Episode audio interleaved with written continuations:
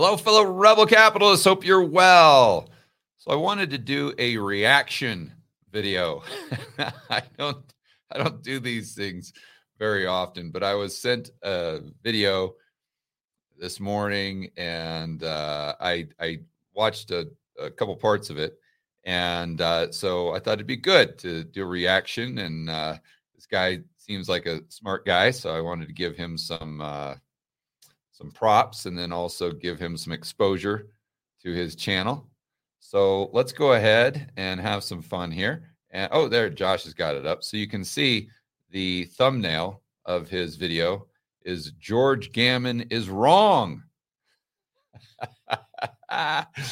and his channel is oh that thanks Josh. His channel is Finance Uncut. So Finance Uncut is where you can find this gentleman and the video. So let's uh, shoot into exactly what his criticisms of George Gammon actually are. So we'll go over here. Josh, we all set up, buddy? Just hit play. I'll assume that's a yes. Yeah, sorry, I was muted. okay. Before I get to that, you'll probably recognize this thumbnail uh, from one of George's videos.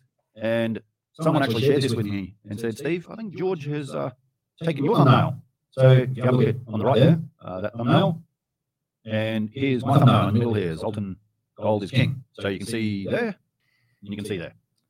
So the first thing that he does, I, I guess, if I don't know if accuse is the right word, that might be a little strong, but he he says that I'm basically uh, maybe I don't know, watching his videos, seeing his thumbnail, and saying, "Oh my gosh, that looks like a great thumbnail." I'm going to go ahead and use that on the Rebel Capitalist channel, and you know all these things. Um, my first response uh, would be, "Steve, I, I don't do my thumbnails, man." I, now, if it, like the thumbnail for this video, I would do that because I just hit like the quick time player. So like this part of it on the left, I do that but then I send it to my uh, Stephanie does the thumbnails for the Rebel Capitalist channel. Then a gal named Catherine does the thumbnails from the uh, for the George Gammon channel, and so I send it to them, and then they send it right back to me. And now sometimes I do give them a specific picture to go along with this, basically just a snapshot of QuickTime video, and but then sometimes I don't. So they're putting together that uh, that thumbnail. But what we do, honestly, Steve, is, is we don't go to other people's channels and try to, you know, find, oh my gosh, that thumbnail looks great. I'm going to go ahead and copy that. No, what uh, this uh, is an example. This one was on Zoltan Pozsar, as you say. And so what we would do is uh, I would go ahead and take this QuickTime picture. I would uh, send this to Stephanie and then I would either send her a picture like this or she would find it on her own. And the way we would find this is not scouring YouTube, it's just simply going into Google and just typing in Zoltan Gold and then click images. And then you just kind of see what's there. And so what happened, obviously, with this is when they typed in Zoltan Gold or whatever they typed in, an image of your thumbnail must have come up in the Google search when you click on images. So let's be clear on that one. Let's keep going here. And now I'm going to fast forward a bit here because, you know, obviously the meat of this video isn't about just my thumbnails. Videos in recent weeks and months, George has been disparaging Austrian economists and Austrian economics. It's funny because when he first started his channel, he said he's an Austrian. Uh, and then no, I, I didn't actually. Um, so I, I don't know that disparaging would be the right word because what I've done is I've said that Austrians and uh, gold bugs and Bitcoiners they don't really understand the monetary system, and uh, but that that's see here's where you have to understand that that's not really a disparaging comment. Um, I understand how people would take it that way, and that's my fault for um, not explaining, you know, kind of how I'm I'm describing it or my, what my intentions are in the description. But um, just to say that the Austrians don't understand the global monetary system or the way money is created, that that's not a disparaging uh, comment from the standpoint of nobody does. Nobody. I'm not saying that the the Austrians are oh well they get everything but this they're just way wrong on. And if they'd only listen to the Keynesians and oh my gosh, you know, they'd have this perfect model. No, no, no. The Austrians don't get it. The Keynesians don't get it. I don't know any economics. In fact, I don't even know any economists that that that I would say really get it. And you, you and and again, that's not really disparaging when you understand that okay, how many people in the world actually do get this stuff? A hundred, maybe, in, in a in a global population of eight billion. So for and and listen, I don't understand it. I think Snyder, and he references Snyder in the video. Um, Snyder would admit that he doesn't really completely understand it. You can't because it's all in the shadows. So you just have to kind of, it's like you're trying to solve a puzzle with 100 pieces with only like 20 pieces of the puzzle. What I'm saying is that the Austrians in the mainstream econ, you know, kind of the economists out there, um, or they are trying to, they're not even trying to solve the puzzle. And if they do, they've got like one piece or two piece. Nobody has all 100 pieces. Nobody. I definitely don't. And but but the thing so how do you tell who knows the most? I think number 1 is that the more you understand how the system works, the more you realize how little you know. And that definitely is how I came to to you know how my thinking has evolved and why it's still evolving. And um you know, I, w- I would never imply that I have a monopoly on on the truth or anything like that. But what happened is when I first and and, and so let's go back to his Austrian. Okay, so I've never really said, "Hey, I'm an Austrian." Now I agree with probably 99% of what they're talking about outside of the money system. Uh, and and even with some components there, of course they get it right, right? When they're talking about fractional reserve banking in the uh, you know, the 1800s and whatnot, or full reserve banking, yeah, of course they're they're they get most of it right. Um, but I would agree with you know the rest of this stuff. Of course, absolutely. I mean, I'm a I'm a libertarian. I'm a free market guy. Free market capitalism, uh, freedom, liberty. So that's going to be, you know, I'm going to agree with 90% of what most Austrians would say. But what if, for those of you who have followed my channel, now I don't. Maybe I said that just kind of in a in a general way, but what I've most often said, and those of you who have watched my channel for a long, long time will know this, is I, I say that I'm not in the Austrian school. I'm not in the Keynesian school. I'm just simply in the school of common sense. That's all I use is just common sense. And maybe that's one of the reasons why I I, I don't maybe fit exactly in because I, I, never was trained. I've never taken a class. I've never uh, you know, I just had to kind of learn this from scratch just by trying to figure out how things work by just simply using some common sense and then just trying to if i didn't understand i just dig dig dig dig dig until i did and um, you know when i first started this journey uh, I, I did believe that the uh, the the majority of the transactions as an example in the banking system were settled on the fed's balance sheet and therefore bank reserves made a difference. And uh, i would even go so far as to say that I, I thought that by the Fed increasing their balance sheet, that they would increase the balance sheet capacity of the commercial banking system. Um, but then as I did more and more videos, and I think that's the key, and that's one of the big uh, edges that I've had is I've done so many whiteboard videos where I might not know it, I, I might not understand it, and so I, I research and research and research until I figure it out to a point where I think I can't explain it. Not that I figured out everything, not even close but just to the point where I can explain it. And in doing so, you start to run into brick walls with this idea that like everything's settled on the Fed's balance sheet, as an example, right?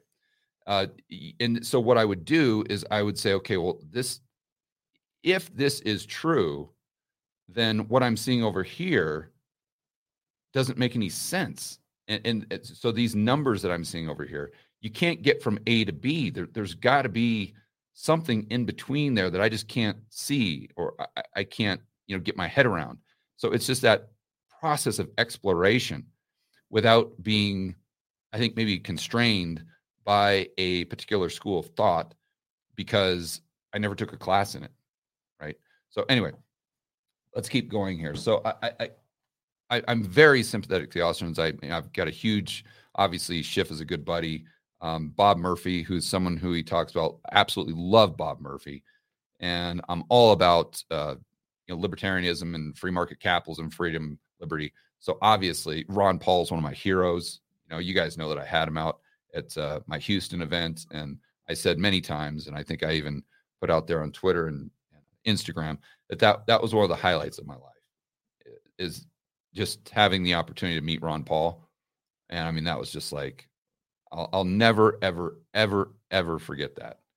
So, um, yes, very sympathetic. But I just don't agree with them on uh, their view of how the modern day banking system works and how money is created.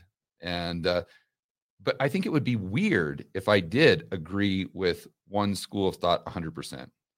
I mean, isn't that the whole point for us to have debates? Anyway, let's keep going here. And he's obviously gone down the uh, Jeff Snyder uh, and the uh, Steve Van Metre um, camp. And look, those guys, along with Harry Dent, have been saying deflation for the last three years. And we had inflation. They said buy bonds in 2020. You bought bonds in 2020. You got. Whoops, I, I did that. I tried to speed it up for you guys, but let's just go back to 1.5 here. So here he's saying that you know I'm in the Snyder camp and and Steve Van Metre. Um, I mean, I see things.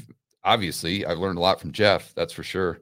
I've debated Steve many times, and um, I, I, would also suggest maybe checking out my views, which you guys know, uh, going back to 2020, 2021, and uh, I, I said that you know my base case was stagflation.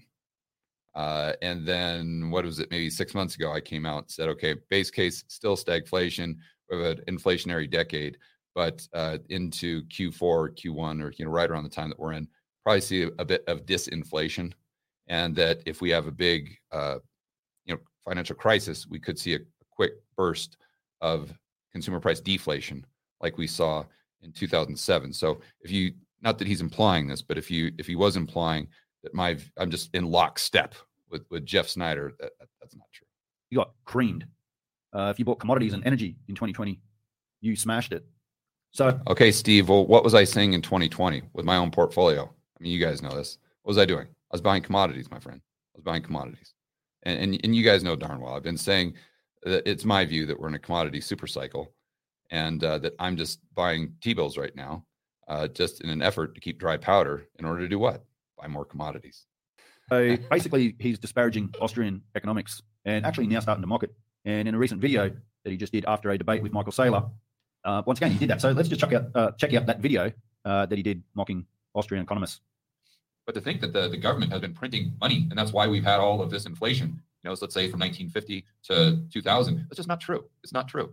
And that's one of the fundamental premises of the, the not just the Bitcoin community, but the gold bugs and Austrians is that, you know, uh, 1971, we went off the gold standards. This just gave free reign for the government to quote unquote print money and did all these things. And once you understand that that's not true, it completely changes your framework.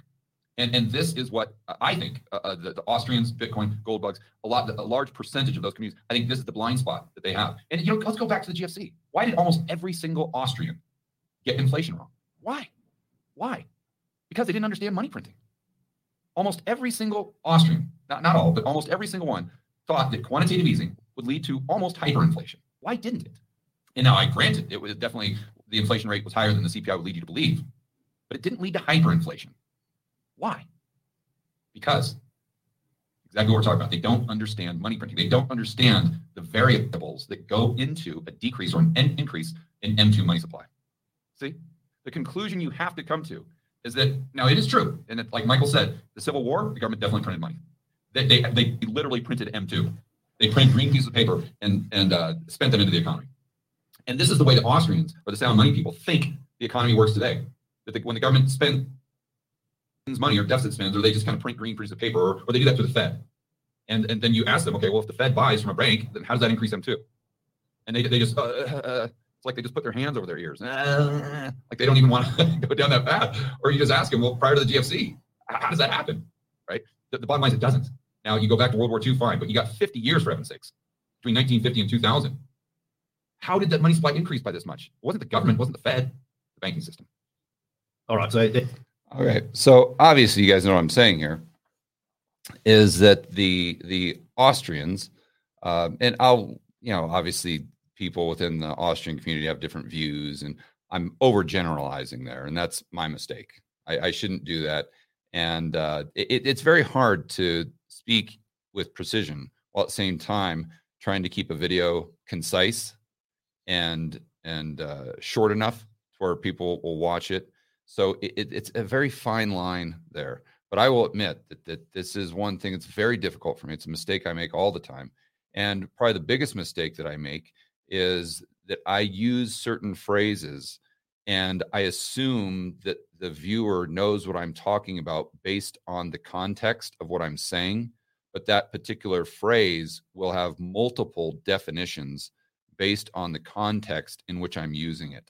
So, money printing is like the perfect example of that. That is like the perfect example of that.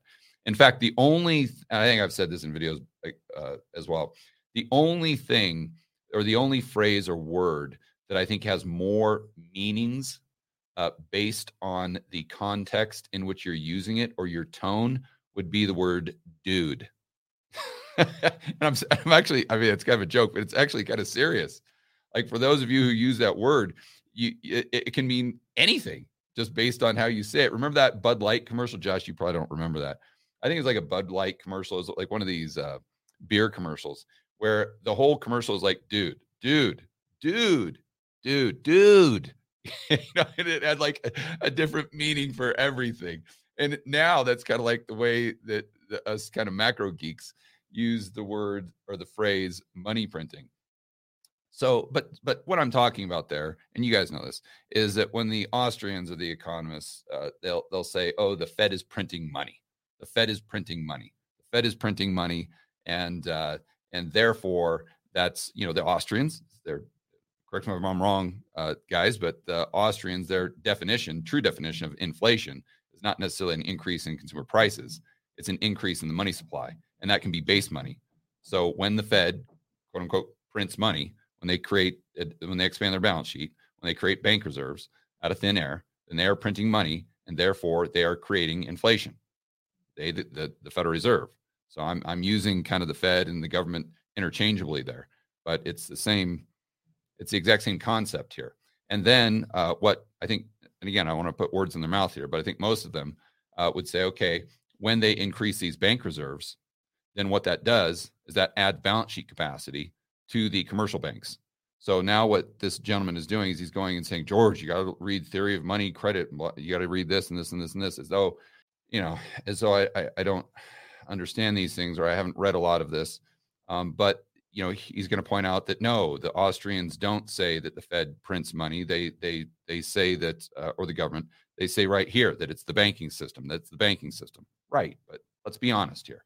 Uh, they also say that the Fed prints money and that it, it, even if the banks do um, multiply it through a money multiplier, uh, that they're lending it out through fractional reserve banking, it still goes back to the Federal Reserve.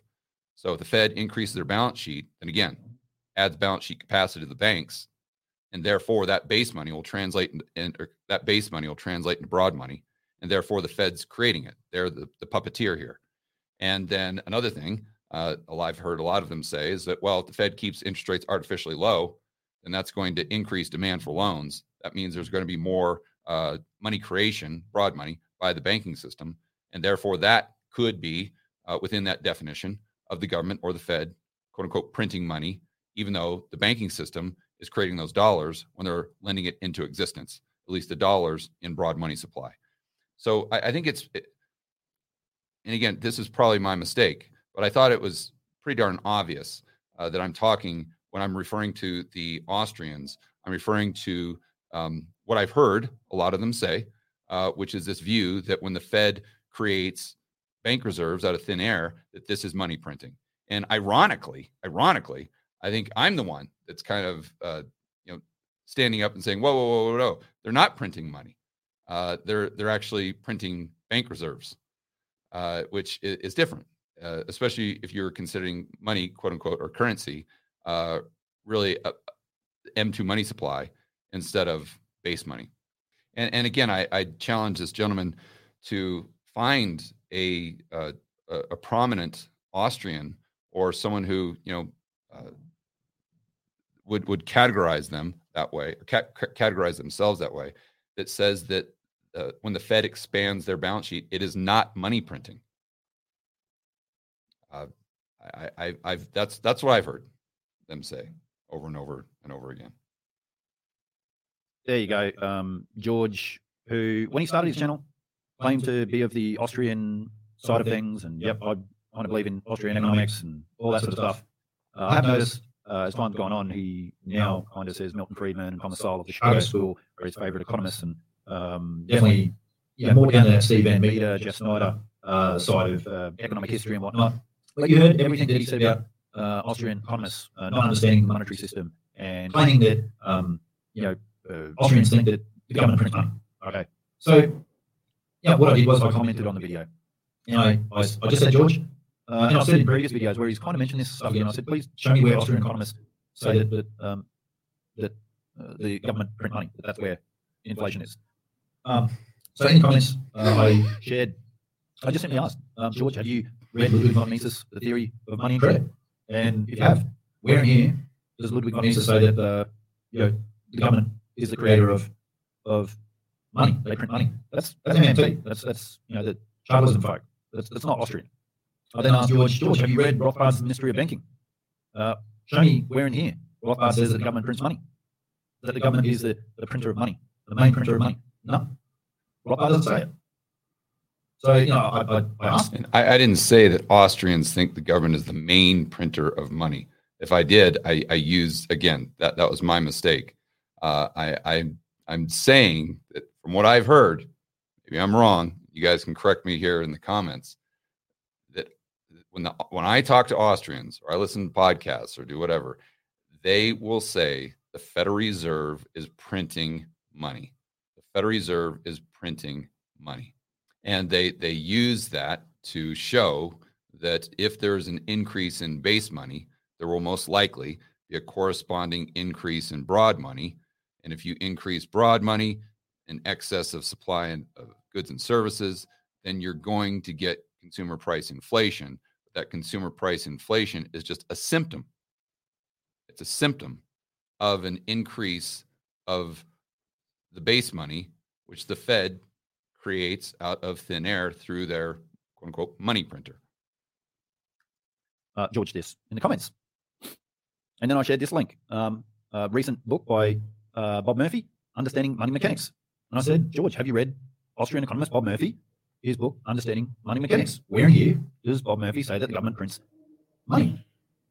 Um, And just so, if this gentleman uh, that's doing this, uh, if he watches this video, uh, I, I actually did, and you guys know this. If you watched uh, the videos last couple days, I, I did a live stream uh, talking about this book specifically uh, because Bob actually sent me a link to it when he was uh, going over some of the, the, tweets that I had sent out. So again, to be clear here, my uh, my my main disagreement is that I don't think the Federal Reserve has a, a, a big impact on M2 money supply, especially since the 1970s or so, uh, where I would assume, and again, maybe I'm wrong, that the Austrians would say that the Federal Reserve has had a massive impact on the amount of M2 money supply.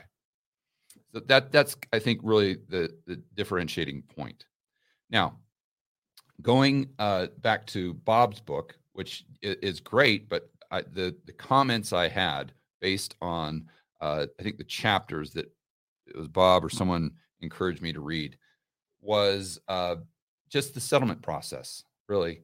And I would encourage anyone that uh, that is still under the the train of thought, which I was for a long, long, long, long time, that the way banks settle transactions is just on the Fed's balance sheet. So, and this is exactly what Bob talks about in the, the, I forget which chapter it was that I was reading or what he was referencing based on my tweets. I think it was chapter 12.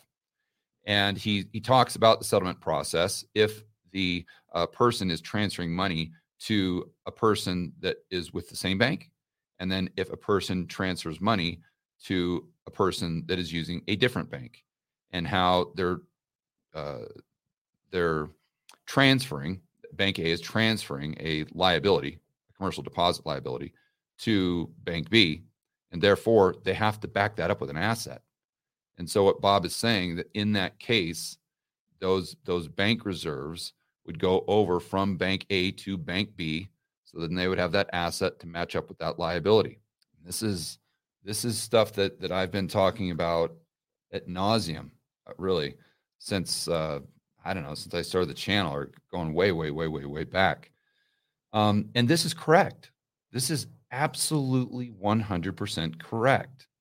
But it leaves out a, a key component there that that transaction can not only settle by transferring assets, but it can also settle by reducing liabilities. So if bank A sends a liability to bank B, they could, if bank A has an account with bank B, or vice versa, you know, vice versa there, that they could say, hey, I'm sending you a million dollar liability. Go ahead and reduce my account balance, which is a liability in your balance sheet, by the million dollars. So it nets out. So that's a that that transaction occurs entirely. Well, I shouldn't say that. It doesn't in, in, in occurs entirely on the bank's balance sheets and it does not impact, it does not occur uh, on the balance sheet of the Federal Reserve. It, it's, it's where the banks are doing all this business back and forth and back and forth and back and forth and back and forth without the Federal Reserve being part of those transactions in any way, shape, or form. And when when you just think about it in those terms, like when I'm describing, I'm sure most of you are saying, yeah, that makes sense, George, that the banks settle transactions between one another, especially outside of the United States and especially in the Eurodollar system. And when they're, you know, so they can create more and more and more dollars, which is they're doing just like uh, this gentleman's saying. I'm sure that, uh, you know, these first two books we're talking about fractional reserve banking and, you know, the Austrians totally get that, obviously. Totally get it. Totally get it. But that would imply fractional reserve banking would imply that you need reserves. To settle trend and you don't. And you don't. And and that was a very hard thing. I, I can't tell you how long it took me to get my head around that. And in fact what was funny is yesterday i was talking with josh and we were actually discussing the evolution in thought. And I remember uh, we actually pulled up some emails that I was going back and forth with some uh, people that are very well known on FinTwit. This is back when I first started the, the Rebel Capitalist show in, in the beginning of 2020, probably prior to the cerveza sickness. And what was fun, and I hadn't seen these emails in so long. And what was funny is you could see me going back and forth and back and forth and asking these questions. And you could see how I was trying to get my head around you know if if if if a bank in uh, the bahamas or whatever uh, sends a, a, dollar liability to a bank in hong kong uh, how does that settle on the fed's balance sheet? You know what what's the underlying and then i mean that's just kind of a, a basic example and there could be ways that that could settle on the fed's balance sheet through correspondent banking relationships and whatnot but i'm saying you know it, it, are all of these doing that? And then you kind of say there's no way that all these, you've got a hundred trillion dollars, let's just say, in the global monetary system. Now, all of that is just, it just happens to be revolving around the Fed. And, and then, so what you start to realize when you're doing these whiteboard videos is you set up the, the balance sheets. That's why I always do those T's with the assets and the liabilities. And you go through and you just for hours and hours and hours and hours, and you try to figure out how uh, transactions could settle without reserves, without cash. And when you go through that process, and then you kind of have like this epiphany moment, you're like, ah, that's how do it. That's how. And then you take that a step further, and a step further, and a step further, and a step further, and a step further, and a step further.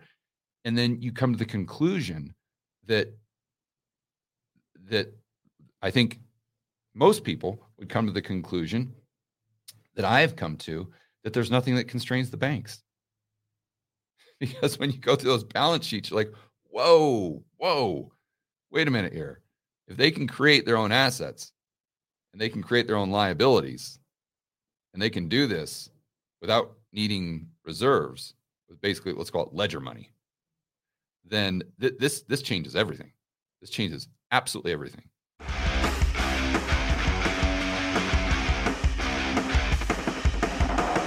Hey guys, I want to remind you to check out Rebel Capitalist Pro. This is the incredible online investment forum that I have with investment experts Lyn Alden and Chris MacIntosh. It includes professionals such as Patrick Ceresna from Macro Voices. He specializes in options. Tony Greer, commodity trading. Jason Hartman, real estate. And Brent Johnson with macro economics. If you want to build wealth and thrive in this world of out of control central banks and big governments, Rebel Capitalist Pro is the resource you need. So check it out today at georgegammon.com forward slash pro. That's georgegammon.com forward slash pro. We'll see you inside with the fellow rebel capitalists that are taking their investing to the next level.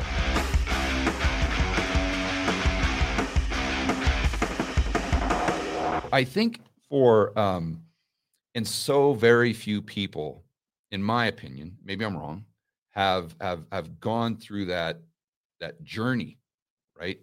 And it's not to say that the uh, Austrians are wrong or anything like this, but it, it's just to say that um, from what I have seen, they're they're still assuming that they're, they're, they still haven't explored possibility of banks being able to completely settle amongst themselves. And, and if they could go down that path, I think they most, in my opinion, maybe they wouldn't, they, they would also come to the conclusion that although the Fed does matter, and i mean, this is coming from a guy who says, and the Fed, right?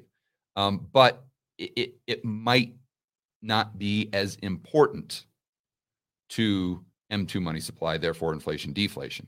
And that was my point about the Austrians back in the GFC. It, it wasn't to to mock them or whatever like that. You know, I was just kind of joking around there. And if they took it that way, I apologize. But it's um it's because I mean no disrespect.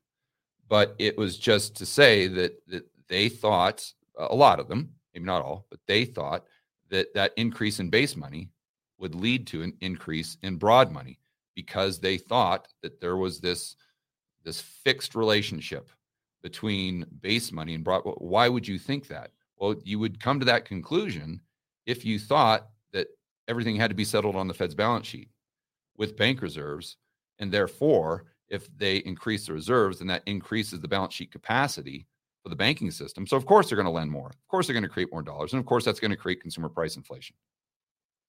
But but why didn't it? Because the, the bank's balance sheets were never constrained to begin with. And just to be clear, why weren't they constrained? Because they can settle transactions without the use of the Federal Reserve and bank reserves, especially outside of the United States. Yeah. He didn't respond. Now we can have a look at. And I, I, hate to stop it right there so quickly, but so just as a reminder, he's saying that he's commenting on all these videos and that I'm just blowing him off because I'm not responding. And here I, I would tell the, the gentleman, um, you've got 16,000 subscribers, and that's great. That that's seriously that that's you know how hard that is, and most people watching this video will never ever know how difficult that is. Um, I would say maybe two percent of YouTubers that start a channel ever get to this level, 16,000. But I would also say that at this level, you, you, it's easy to read all your comments. And I used to do it. But when you're getting literally thousands and thousands of comments a day, you can't read them. You can't. And I wish I could. But it got to the point probably in 2020, uh, maybe it was a little, yeah, I think it was the beginning of 2020, where I would try to read my comments. And in fact, I remember this vividly. I would upload a video and I would specifically allocate the next hour um, to just trying to answer as many comments as I could. And it got to the point where there's just no way. It was physically impossible. So I just went from uh, reading the comments to just looking at the thumbs up and the thumbs down. And I just figured that if there were more thumbs up, or it was like 99% or something like that, then okay, well that just m- must mean people like it. And that's the only way that I could I could do it because it's just too much. It's like a fire hose of comments. And um, so you know, occasionally I'll get the chance to read uh, one or two, but eh, I, I I just there's no way to read them. So for him to say, well, look, I posted this on George Gammon's channel, and he's obviously ignoring it because he wants to just sit there and be mad at Austrians with no rationale. And you know, he just he he just he's choosing to be ignorant because I'm posting these things that would help educate him as to how the Austrians think, and he's obviously not reading my comments because he's not even responding to them. I, I, I get it, but please try to understand that if you have thousands and thousands and thousands and thousands of comments a day, it's just not possible. And and, and when you get to, uh, which I'm sure you will, because obviously I'm, I, am you're a smart guy, and I'm sure your channel's going to uh, continue to grow. When you get up to 100,000 or something, you'll look back on this video and you'll say, "Oh, now I know exactly what George was talking about." um, Bob Murphy's book, Understanding Money Mechanics. By the way, I'll put a link in the description below. You guys can download these books for free uh, and read them yourselves. But here, just a table of contents from Bob Murphy's book. So check it out. So we've got Introduction, Chapter 1, Chapter 2, The Theory and Brief History of Money and Banking, Chapter 3, A Brief History of the Gold Standard with focus on the United States, Chapter 4, The History and Structure of the Federal Reserve System. Uh, then we go into Part 2, The Mechanics, which is Chapter 5, Standard Open Market Operations, How the Fed and the commercial banks create money. Uh, chapter six, beyond the Fed, shadow banking and the global market for dollars. So this is, you know, he talks about euro dollar and LIBOR, etc. Chapter 7, central banking since the 2008 financial crisis. Chapter 8, Fed's policy since the 2020, you know what? Uh, then part 3, application. So chapter 9, Ludwig von Mises's circulation credit theory of the trade cycle. Chapter 10, monetary inflation and price inflation. Chapter 11, the inverted yield curve and recession. Chapter 12, the Fed and the housing bubble bust. And part 4, uh, challenges. Chapter 13, does textbook explanation get money and banking backwards? Chapter 14, crying wolf on hyperinflation. Chapter 15, the Keynesians on the cause of and cure for depression. Okay, so he's just going through Bob's book here. That's it. Governments print money. And I highly suggest. talks about, uh, well, all Austrians thought that, uh, you know, we're going to have hyperinflation, um, you know, when QE began. Um, well, some did. Peter Schiff and some of the loud Austrians. Did I say all Austrians? No, I didn't. If you go back and I'm not going to go back and rewind it, but if you guys rewind it and listen to what I said, I said most or some. I, I, I did not say all. Did. But the, I remember back then uh, around the Mises Institute, there was a lot of debate about this and about whether there was going to uh, be hyperinflation. And there was a lot of Austrians that were saying, no, it's not. That the bank, the central bank, are creating bank reserves and just buying these these assets, and it's like an asset swap. Um, and it's not going to cause direct inflation unless the banks then increase uh, their lending. Now, I also shared in comments. See, in case they increase their lending. Yeah, I'm not. I want to put words in his mouth, but th- this would imply that uh, the, the, the, Fed has control over the uh, capacity of the balance sheet neg- total for the banking system. That, that's that's where I definitely do not agree. Comments on George's video. I said, George, here, check out this episode of the Bob Murphy Show, episode 200. VJ Party explains why he was right about inflation in 2010 and Bitcoin in 2018. Um, VJ said back in 2010 that we aren't going to see inflation. This is an Austrian saying that we're not going to see the hyperinflation. Why? Because he explains how bank reserves work. So you know, I asked George, listen to it. Have you have you listened to this? You know, not every Austrian uh, thought that. But you know, once again, um, he tells people to stop hearing the noise. I think George should listen to himself. Stop listening to the noise and actually read the literature. Um, listen to what Austrian economists actually say, not just listen to the loud ones that uh, you know, um, like Peter Schiff, for example. And I even shared uh, this as well with, with George in the comments. Um, I said, George, you know, did you realize that Bob Murphy actually spoke with your mate, Jeff Snider, explaining the repo market flare up, the Fed's phony solution, the global dollar problem? George thinks that, uh, that Austrians don't understand the monetary system. They don't understand the euro dollar system. They don't understand bank reserves. That we're all just some kind of, um, I don't know, I don't want to use the words, but yeah. Um, I would encourage George, as someone who's studied Austrian economics, uh, who's done postgrad uh, from the Mises Institute, and read. See you guys. What? So let's go back to the beginning of the video right here. Um, remember when I said that that I, I, I thought I had a bit of an edge because I, I had zero bias coming into. I was a clean slate. Well, when I retired in 2012 and first started to learn about economics and, uh, and macro and whatnot, I knew nothing. I knew zero. I had no clue what the Federal Reserve was. No clue. None. I barely, I didn't even know what the bond market was. I didn't know what a yield curve was. I knew nothing. Zero. I've never taken an economics class ever in my life. I've never taken a finance class. I've never taken a business class for that matter.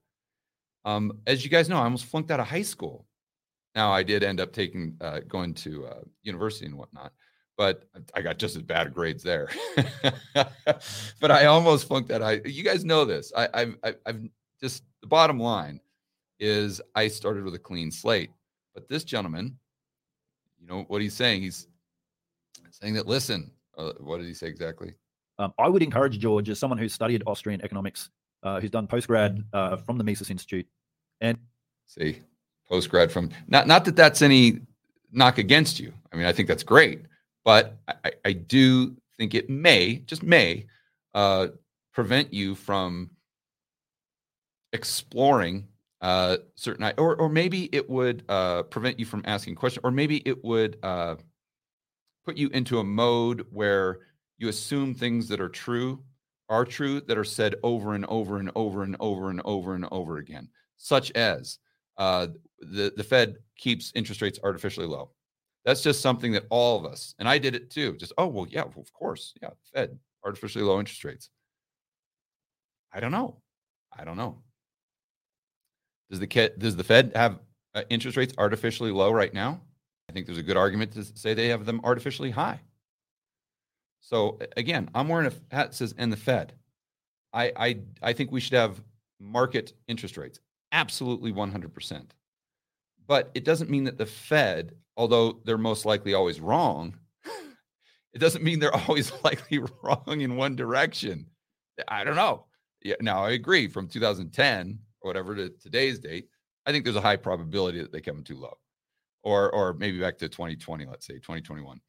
Um, but from I don't know in the 80s, did they have them way too low? And are you know the pushback there might be well they've got them under their uh, the CPI, so you've got negative real rates. Okay, fine, but go back. We had we had negative real rates in the late 1800s.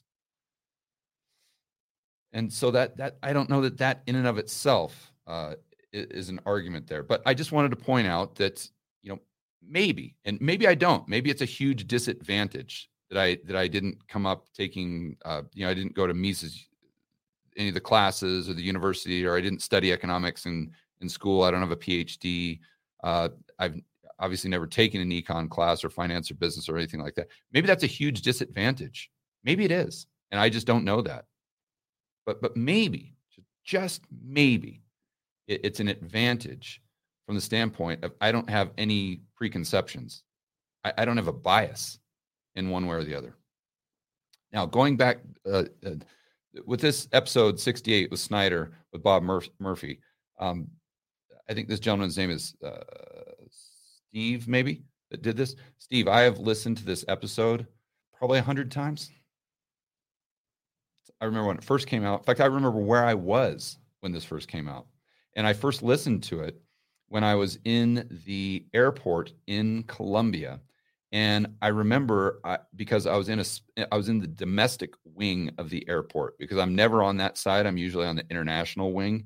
And I remember sitting down in the domestic wing. So I walked through the food court, went, sat down, and spent the whole half hour or whatever, uh, or 40 minutes prior to my flight listening to this episode and this that was the first time that i listened to it so maybe just just just maybe I, i've done a little more research than you might give me credit for. And read almost every austrian economic book uh, there is from from the major authors anyway. Um, that perhaps he should read Austrian economic literature and see what we actually have to say. And yes, going back from Menger to von to Mises to Hayek and Rothbard all the way through to today with Bob Murphy, the banking system has changed. And so what Menger wrote and what Mises wrote was applicable for that time period. you know, whether you're looking at fractional reserve banking and you know different issues uh, around the gold standard and whatnot. Remember that the monetary system changed. We didn't have the euro dollar system back in in Menger and Böhm-Bawerk and, and um, Mises's day. Uh, we didn't have the petrodollar. We didn't have any of that. Right. You you didn't. I totally agree. But you had ledger money. You had ledger money. You can take ledger money all the way back to who knows. Some people say you could take it back to 1800 BC in Babylon. So yeah, I just it just frustrates me because once again, George is listening to the noise rather than reading the actual literature and saying, well, you know, Austrians just cover their ears and no, no, no, no, no, no, no. Yes, some Austrians did get it wrong and, and called for hyperinflation, and like Bob Murphy, he he got it wrong, and he explains why he got it wrong, and it, it's got nothing to do with well, the government prints money. He knew the dynamics of it. He just thought that the banks would lend it out. But anyway, but anyway, so the thing is, I put all this in comments. I wasn't going hard at George. I just wanted to provide information for George. Uh, here's some resources, George. Um, I just want to point out that you're actually wrong. Here's some resources. Go read it. Go listen to these podcasts, and um, you'll, you'll actually see what Austrians actually believe and what we actually uh, talk about, what we say and claim. Um, but my comments were deleted. Then I've checked multiple times. My comments were deleted. I don't know why. Um, Here's where the guy just completely lost the plot. Like, dude, uh, Steve, uh, if you actually think that I have time to go through my comments, first and foremost, if you even think I have time to do that, you're lying to yourself. But if you think that I have time to do that and sift through each one of these comments, like the ones that that that you're where you're pushing back against my argument or something like that in the video, and I say, "Oh my gosh, I don't like that comment. That makes me look bad. I'm going to go ahead and delete this comment." Yeah, this this this person's obviously trolling, or they they're saying something uh, that's contrary to what I'm saying. So I'm I'm going to go ahead and delete that comment as if I go through and filter my comments. You're you're you've completely lost the plot there, Steve. Uh, you're I totally get what you're saying at the beginning, makes a lot of sense, but now you've gone off the deep end because this is this is delusional, my friend. I am not deleting your comments. Uh, why they're gone, I have no idea. But uh, the only things that I will delete is if I uh, happen to go th- just click on the comments because when you're on the back end analytics, you there's certain places that will show like the last three comments or something like that. So that's when I can kind of just see one thing there. And if I see something, I'll I'll click on it, say, oh, what's this person saying, or I'll, I, I might respond to it quickly, or I might just give it a quick like or something like that. But the only things that I do when if I do get the chance to see some of the comments is I will uh, if it's a, a scammer or a bot or something like that, I will delete it every single time. If it's a bot or a scammer, I, and I see it, which I see just a fraction of 1%, but I will uh, proactively delete it. Other than that, I will never, ever, ever, ever, ever, ever, ever, ever, ever intentionally uh, delete a comment. And uh, to think that to, to have the opinion that I go through and filter my comments and delete the ones that I don't like, I think in and of itself might suggest, I'm using my words carefully, that you haven't watched a lot of my videos. And if you have, how, how can you watch my live streams? Because I think when you watch my live streams, I would hope that people would get to know me and get to know my personality. Because for those of you who have met me, I think the one thing that you would admit is that the George you see on camera is the George you see in real life. There, there's no filter here. There, there's no me putting on a show, right? This is just this is just me being me. It's one of the reasons why I do these things live. So for the majority of you who who have you know seen so many of my videos that you think that you kind of know my personality, I would I would hope for heaven's sakes that that you would assume that I do not go through my comments with a fine tooth comb and filter them. And if someone doesn't like what I'm saying, or if someone calls me in a, a this or that or this or that, I okay. In fact, that's one of the things that I pride myself on in on on Twitter specifically is I have never blocked anyone. Never. Now, it is true that if I see a bot or something like that, I will delete the comment and because it's just a scam, right? They're going to a Bitcoin scam or something like that. That I'll delete the scammer and then I will block them. That is true. But outside of a bot or a scammer, no matter how obnoxious the person is, no matter how many death threats I get from them, which I've had multiple, especially on Twitter, I will not block that person. And again, I, I, I would just hope that you guys would know me well enough through these videos to assume that I will not block anyone, I will not delete a comment, and I, I in no way will shy away from criticism, even if it isn't constructive. Um, so I don't know what's up George's butt lately, um, but yeah, I, I tried to just provide some resources and, and some education. Uh, but you know, George knows it all, so you know, don't, don't, don't debate George. He'll debate any of this. You know, he'll he'll leave you for dead. He knows macro better than anyone. Okay, so again, I, am not going to play the rest of it. I, I don't really recall what he says here, but obviously he's just he had some good points originally. Now he's just gone off the, the deep end here. So um, where I conclude is is I actually put a comment to this video, and I just explained that uh, I've read a lot of the material.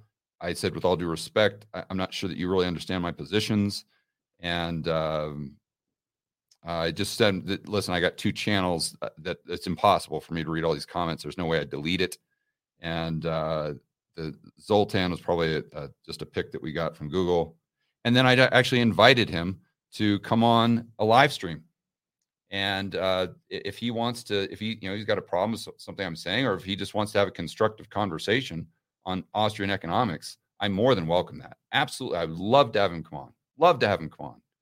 And uh, so I just gave him the name, uh, Angelique. Most of you guys know Angelique, and uh, the email address to go ahead and and set up the interview. So that's where I left it. Oh my gosh, we're on here about an hour.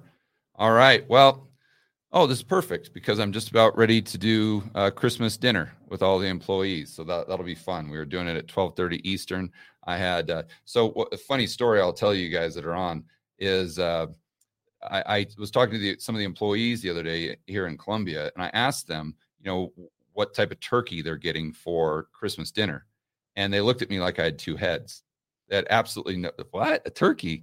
I'm like, yeah, that's what do you guys what do you guys eat on for Christmas? You know, and you got friends and family that come over, and they say, oh, we eat empanadas. I'm like, what? You can't eat empanadas uh, during the holidays on Christmas. So what I did is I hired a chef to come over and actually make them a, a Christmas dinner. And just, we're just doing that today for lunch. Uh, so we don't interrupt people's actual Christmas and holidays. So we're doing the turkey, the stuffing, the cranberry sauce, the the pumpkin pie, all that stuff. Uh, I've got that being catered by a chef, uh, so I can give the employees and some friends uh, around the area a, a true gringo Christmas. all right, guys, enjoy the rest of your day. As always, make sure that you're standing up for freedom, liberty, free market capitalism. We'll see you on the next video.